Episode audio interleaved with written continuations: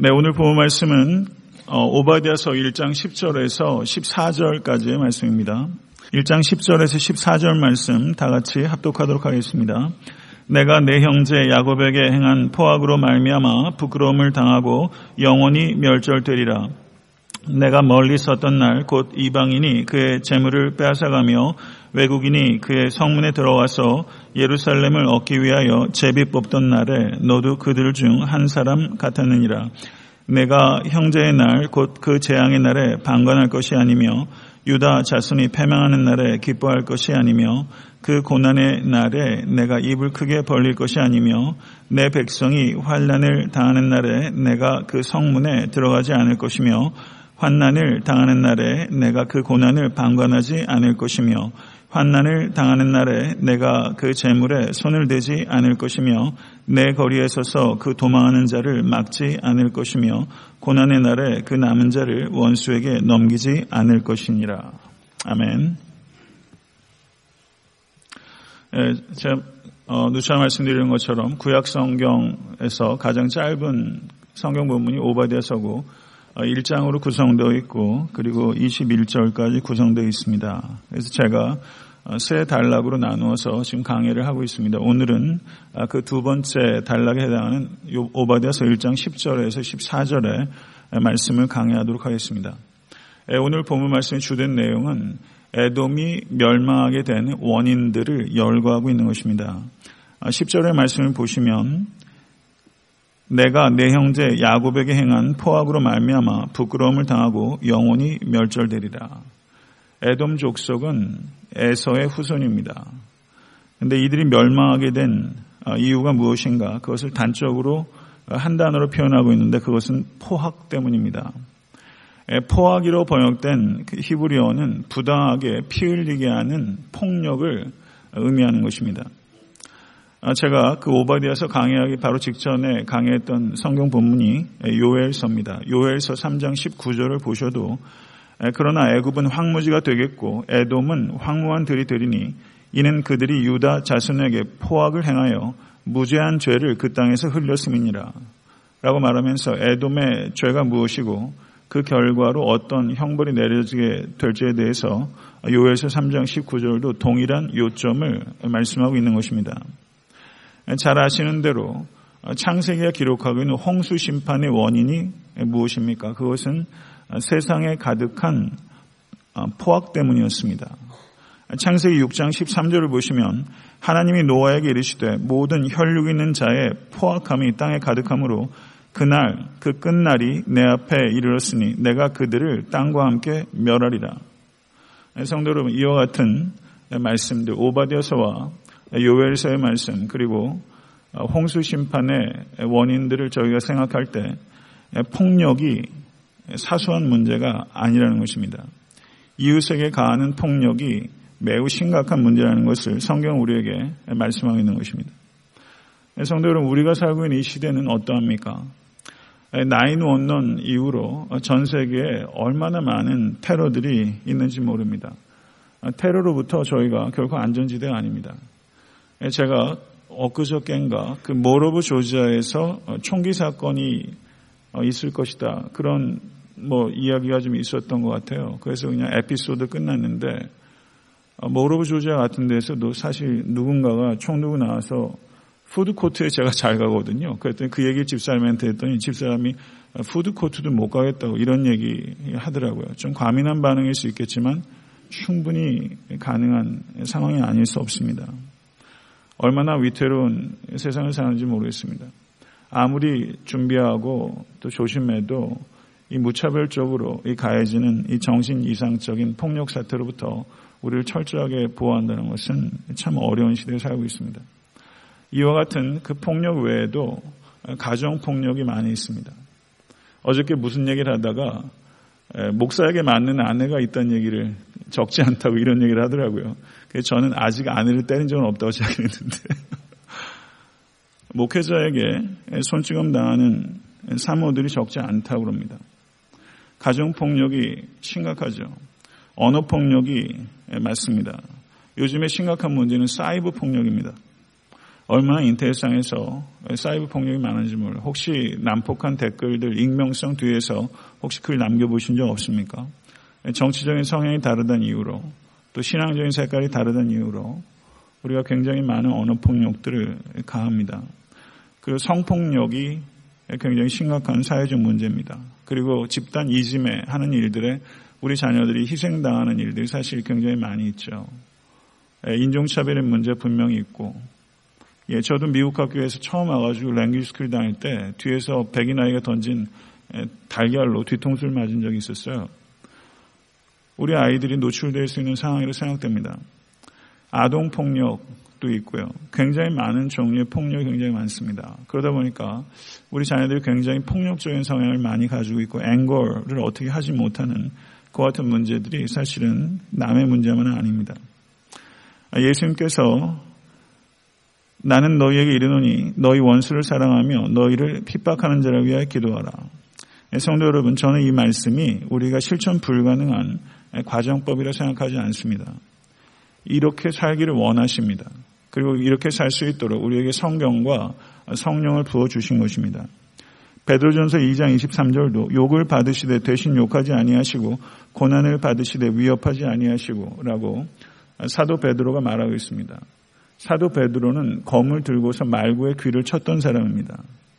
저는 폭력으로 대응했던 사람입니다. 그런데 저가 부활의 주님 그리고 오순절 사건을 통해서 성령을 경험함으로 인해서 욕을 받으시되 욕하지 아니하시고 고난을 받으시되 위협하지 아니하시고 주님의 길로 베드로가 갈 수 있었던 것을 보게 됩니다. 욕을 받았을 때 욕하지 않는 것은 성령을 받지 않고는 할 수 없는 윤리적 수준입니다. 모두 성령 받으실 수 있게 되 간절히 바랍니다. 사람이 이런 얘기를 제가 책에서 예전에 읽었어요. 아이슈비츠를 만든 것도 인간이고 아이슈비츠에서 성자와 같은 존재가 나오는 것도 인간이다. 인간은요 굉장히 폭이 넓어요. 짐승이 될 수도 있고 성자도 될 수 있습니다. 욕을 받았을 때 아주 되받아치는 사람이 있을 수 있는가 하면 욕을 받았을 때 욕하지 않고 그리스도를 본받는 성령의 사람이 있을 수 있다는 것이죠. 성도 여러분 어떤 사람이 되기를 원하십니까? 진정한 평화를 가져올 수 있는 것은 누구입니까? 유엔입니까? 저는 그리스도인이라고 생각합니다. 그리스도인들 가운데 좋은 정치인들, 좋은 사회운동가들 많이 나야 될 줄을 믿습니다. 그러나 사회 얼거니제이션이 평화를 가져오는 게 아니라 이 땅의 유일한 대안은 희망은 오직 교회입니다. 교회가 피스메이커가 되기 위해서는 그리고 성도가 피스메이커가 되기 위해서는 지혜와 희생이 필요합니다. 이 두 가지를 갖출 수 있을 간절히 바라고 가정에서도 평화를 이룬다는 게 결코 쉽지 않죠. 그 경험하시잖아요. 부모와 자식 간에도 평화를 이룬다는 게 결코 쉽지 않아요. 거기에 지혜가 필요하고 그리고 희생이 필요합니다. 부부 간에도 평화롭기가 굉장히 어렵습니다. 관계를 유지하는 게 문제가 아니라 관계의 질의 문제죠. 그러면 지혜와 희생이 없으면 불가능합니다. 결코 어떤 관계도 쉽지 않아요. 진정한 샬롬이 이루어지기 위해서는 지혜와 희생이 필요합니다. 성도 여러분, 우리 힘으로 못합니다. 성령의 이끌리실 간절히 축원합니다. 오늘 본 말씀 11절을 한번 보시죠. 내가 멀리 섰던 날, 곧 이방인이 그의 재물을 빼앗아가며 외국인이 그의 성문에 들어가서 예루살렘을 얻기 위하여 제비 뽑던 날에 너도 그들 중 한 사람 같았느니라. 오바디아서를 제가 주일날 강의 설교하는 것은 사실은 굉장히 어려울 거예요, 현실적으로. 그러니까 새벽 강해와 같이 전체적인 문맥을 따라 설교할 때 이 구약의 예언서를 설교를 그나마 할 수 있어요. 근데 이렇게 저도 오바디아서를 처음 설교해 봅니다만 무심히 쳐다보게 되면 읽는 것 자체가 어려워요. 그런데 가만히 깊이 들여다보면 이 안에 참 많은 가치 있는 진리들이 있습니다. 여기 보면 유대인들이 바벨론에 의해서 공격을 당했습니다. 그리고 패망의 길로 걸어가야 되는데 내가 멀리 섰던 날 여기서 2인칭으로 내라고 표현하고 있는 것은 에돔입니다. 에돔이 형제 민족인 유다가 고통을 당할 때 멀리 서서 수수방관하고 있었던 뜻입니다. 그리고 바벨론 사람들이 제비를 뽑아서 유대인들의 운명을 결정하고 있을 때 너도 제비 뽑는 자들 가운데 한 사람과 같았다.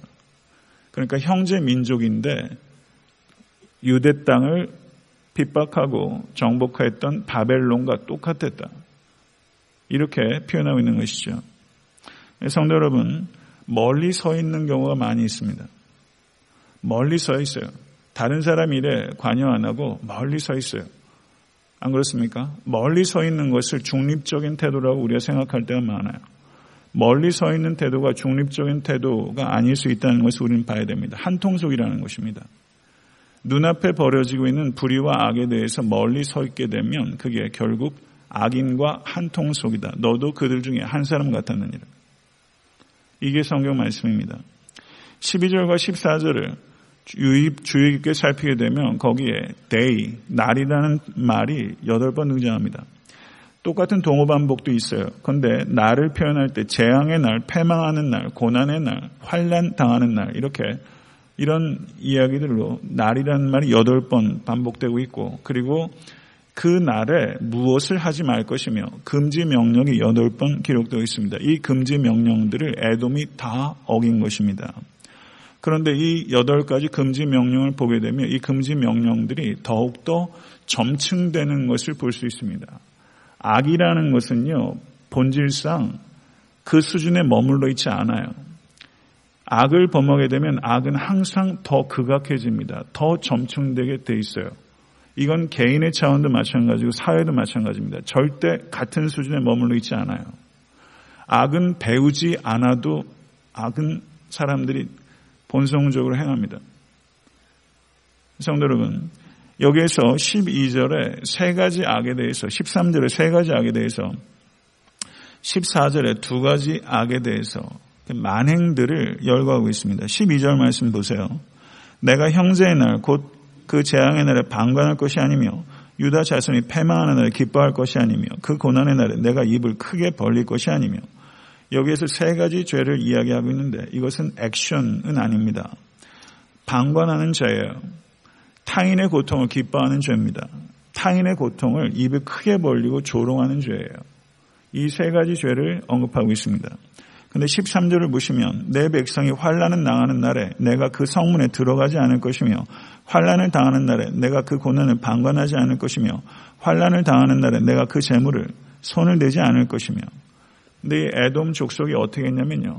바벨론이 유대 예루살렘을 공격할 때 이, 이 에돔 사람이 멀리 서서 방관만 하고 있었던 것이 아니라 어느 시점이 되니까 저도 덩달아 성에 침입하고 그리고 고통당하는 자를 약탈한다는 것입니다.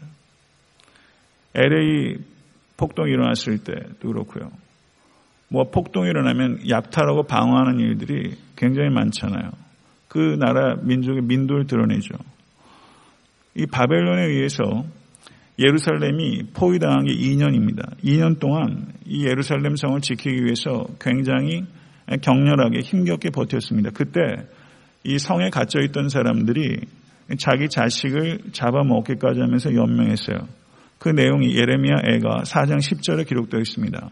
딸 내 백성이 멸망할 때 자비로운 부녀들이 자기들의 손으로 자기들의 자녀들을 삶아 먹었도다. 이게 유대 땅에서 벌어진 참상이죠. 유다 역사상 가장 비극적인 일 중에 하나라고 말할 수 있습니다. 오죽했으면 자기 자식을 삶아 먹겠어요. 최악의 상황이에요. 그런데 사람들이 악해요. 이 상황에 약탈을 하는 겁니다. 무슨 말인고 하니 예루살렘이 지금 포위당하고 있으니까 예루살 이스라엘이 유대 땅에 예루살렘 성만 있는 게 아니잖아요. 다른 성읍들이 많이 있죠. 그런데 예루살렘이 공격되고 있으니 다른 성읍의 치안이 오죽하겠습니까? 방어할 수 있는 능력이 없죠. 그때 에돔이 어떻게 했냐면 남부의 여러 성읍들을 공격해서 그 성에 침입해서 그 성을 약탈한 것입니다. 이게 인간이에요. 다른 사람들이 고통을 당할 때 거기서 작은 부스러기 이익을 취하기 위해서 고통당하는 자에게 고통을 더 해집고 그것을 자신의 이익을 얻는 기회로 삼는 것. 이게 인간입니다. 이게 인간의 죄성이에요. 다른 사람의 고통에 사실은 아랑곳하지 않습니다. 혹시 여러분과 저 안에도 이런, 이런 무감각, 이런 죄악성이 없습니까? 14절의 말씀을 보시죠. 내 거리에 서서 그 도망하는 자를 막지 않을 것이며 고난의 날에 그 남은 자를 원수에게 넘기지 않을 것이니라. 이 이야기는 뭐냐면요. 그러니까 유대 사람들이 도망하지 않겠습니까? 구명도생하기 위해서 도망하죠. 그런데 그 도망하는 자를 누가 막느냐? 에돔 족속이 막는 거예요. 도망하는 자들을 도망하지 못하도록 하고 그 사람을 잡아가지고 인신매매를 하는 거예요. 노예로 파는 거예요. 에돔 족속이 에서의 족속이 야곱의 족속에게 자기 자식까지 잡아먹을 수밖에 없는 이, 이 환란 가운데 있는 자들이 도망하는 그 비참한 자들을 잡아 노예로 판다는 겁니다. 최악입니다. 최악이에요. 방관하고 이용하는 죄입니다. 이게 애돔의 죄입니다. 그리고 이들이 영원히 멸절하게 될 것이다라고 말하고 있습니다. 성도 여러분, 누가복음 10장 30절 37절에 예수께서 선한 사마리아인의 비유를 통해서 강도당한 사람들을 방관했던 멀리 서 있었던 제사장과 레위인들에 대해서 예수님께서 그들의 미선에 대해서 지적하시고 그리고 전혀 기대할 수 없었던 이방인인 이방인과 동일하게 취급받았던 사마리아 사람이 이 강도당한 자를 돌보는 일에 대해서 예수께서 비유를 말씀하셨습니다. 전혀 예상하지 못했던 사람이 사실은 하나님의 마음에 합한 사람이에요. 전혀 예상하지 못했던 사람. 정말 이 자리에서 하나님의 마음에 합한 사람이 누구입니까? 목회자입니까? 예상하지 못했던 사람이 정말 하나님을 기쁘시게 할 수 있다고 주님께서 말씀하시는 거예요. 겉모습 가지고 그 사람의 지위와 기능에 따라서 하나님의 마음을 합한 게 아니라 정말 그 사람의 본질이 하나님을 합하게 하고 있는가? 예수님께서 뭐라고 말씀하시냐면 누가 강도 맞는 자의 이웃이 되겠느냐? 누가 강도 맞는 자의 이웃이 되겠느냐? 이 말씀이 곧 오바데서의 내용과 사실 동일한 요점을 이야기하고 있는 것이죠. 누가 강도 맞는 자의 이웃이 되겠느냐? 성도 여러분, 예루살렘과 여리고는 굉장히 예루살렘이 고지대 아닙니까? 여리고에서 계속 올라가요. 그러면 거기에 구렬, 강도의 구렬이라고 주님께서 말씀하셨는데 그 가는 길에 동굴이 많아서 곳곳에서 강도들이 출몰했습니다. 인생길이 딱 이런 것 같은 거예요. 여리고에서 예루살렘으로 가는 길에서 강도들이 출몰하는 것처럼 인생길이 가빠라요. 근데 가빠른 길에 강도들이 출몰해요. 그게 인생길이에요. 그런데 거기에서 많은 사람들이 강도를 당합니다. 어떻게 강도를 당하느냐? 악인에 의해서 강도를 당하고 악한 사회적 구조적 악에 인해서 강도당합니다. 한 개인에 의해서 악인에 의해서 그리고 악한 세상에 의해서 강도당해서 곳곳에 피 흘리는 사람들이 많아요. 우리도 다소간의 피해를 당한 적이 있을 겁니다. 혹자는 말할 겁니다. 이렇게 우리들 말해요.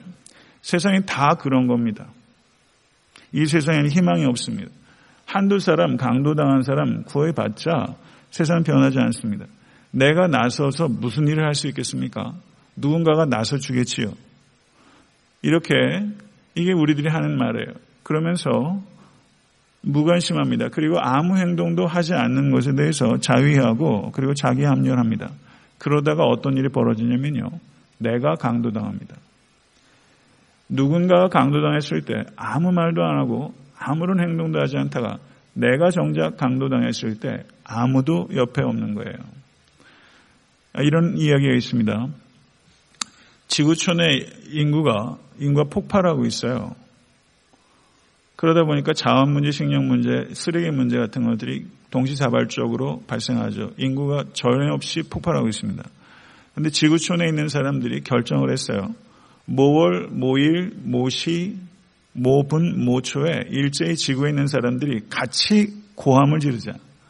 그럼 이 소리가 얼마나 크게 쩌렁쩌렁 울리게 될지 온 지구 사람들이 동시에 소리를 지르자. 이렇게 얘기를 했어요. 합의가 됐어요. 그리고 그날 그 시간 그 초 그가 가까웠어요. 그런데 사람들이 생각한 거예요.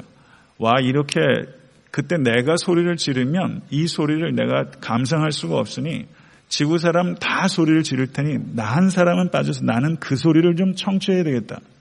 이런 생각을 한 거예요. 그래서 그 시간이 딱 와가지고 왁 하고 소리를 지르는데 지구가 그때 아무도 소리를 지르지 않아가지고 지구 역사상 최고의 정적이 흘렀다는 얘기예요.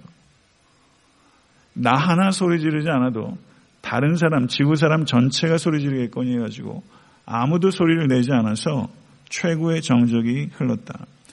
나 하나쯤 소리 지르지 않아도 되겠지. 나 하나쯤 참여하지 않아도 되겠지. 할 때 문제가 발생한다는 것이죠. 성도 여러분, 이 세상에 악이 관영합니다. 거악이 있어요. 거대한 악이 있어요. 그런데 이 거대한 악이 처음부터 그렇게 거대한 악이 아니었어요. 아주 작은 악이 그렇게 거악이 된 거예요. 그러면 그런 거악이 어떻게 되느냐? 지극히 평범한 사람들이 이웃이 당하는 포악에 대해서 아무 말도 하지 않고 아무 소리도 지르지 않고 누군가가 대신 소리 질러 주겠지 하고 방관하고 멀리 서 있는 사이에 거악이 무섭게 자라는 것입니다. 나치가 딱 그렇습니다. 나치가 내세운 게 뭔지 아세요? 실업률을 감소시켜 주겠다. 더 질서 있는 세상을 만들어 주겠다. 그래서 평범한 독일 사람들이 그런 나이브한 기대를 가지고 방관한 사이에 히틀러란 괴물이 나치라는 괴물이 급성장한 것입니다. 적극적으로 소리를 내야 될 때 수수방관하고 저항하지 않으면 기회를 놓치게 되고 그리고 어마어마한 악이 세상 가운데 들어오게 되는 것입니다.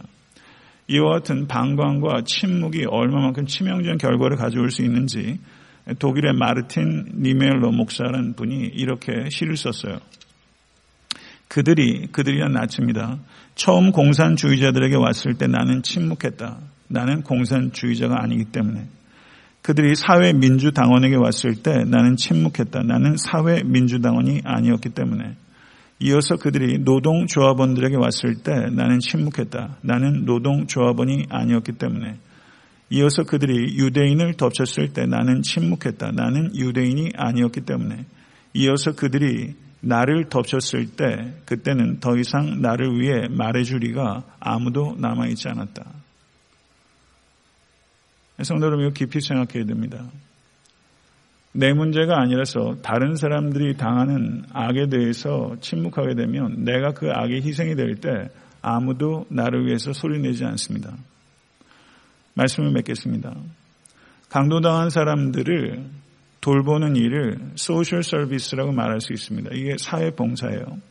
그런데 조금만 생각을 진취적으로 하게 되면 강도를 당하는 예루살렘에서 여리우까지의 길을 그 구려를 내버려 두니까 강도가 출몰하지 않습니까? 그 구려를 막아버리고 거기에다가 가로등을 세우고 그리고 순찰하는 사람들을 돌아가게 하고 하게 되면 강도 자체가 출몰하는 일들을 현저히 줄이고 강도 자체를 없앨 수 있죠.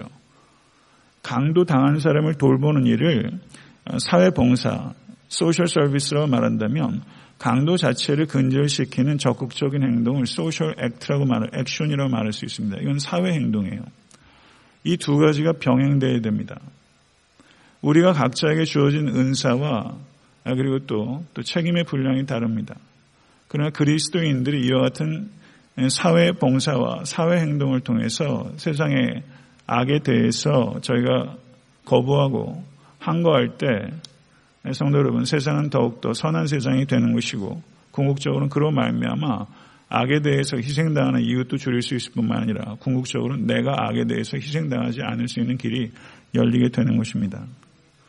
성도 여러분, 우리 각자의 삶을 통해서 오늘 하루 살아가시면서 저는 이 말씀을 묵상하면서 교회에 대한 메타포를 생각하면서 가로등 참 좋다 이런 생각을 했어요. 가로등. 어두운 밤길을 밝히는 가로등과 같이 그런 사회 행동을 할 수 있는 교회. 무엇인가 우리가 그 길에 불을 킬 수가 있어요. 아마존에 보내는 선교도 마찬가지고 저희가 지역사회를 돕는 여러 구제하는 일들도 마찬가지입니다. 저희가 지역사회를 위해서 구제하기 위해서 물질적으로 많이 내보내고 있습니다. 성도님들에게 그 말씀을 보고할 기회가 없어서 그렇지 그리고 뭐 신문에 안 내고 사진 찍어서 안 내보내기 때문에 그렇지 그런 일들 저희가 많이 하고 있어요. 저는 그런 일들이 가로등을 키는 일이라고 생각됩니다. 강도당하는 일들이 좀 더 줄여드는 세상이 될 수 있기 위해서 교회 차원에서 할 수 있는 작은 몸짓이라고 생각해요. 오늘을 살아가시면서 여러분의 삶 가운데도 어두운 길가가 있을 거예요. 누군가가 다치는 일들이 있을 겁니다. 그곳에서 작은 빛이 되는 빛의 자녀들이 될 수 있게 되기를 우주 예수 그리스도 이름으로 간절히 축원합니다. 주님 가르쳐 주신 기도로 예배를 마치겠습니다.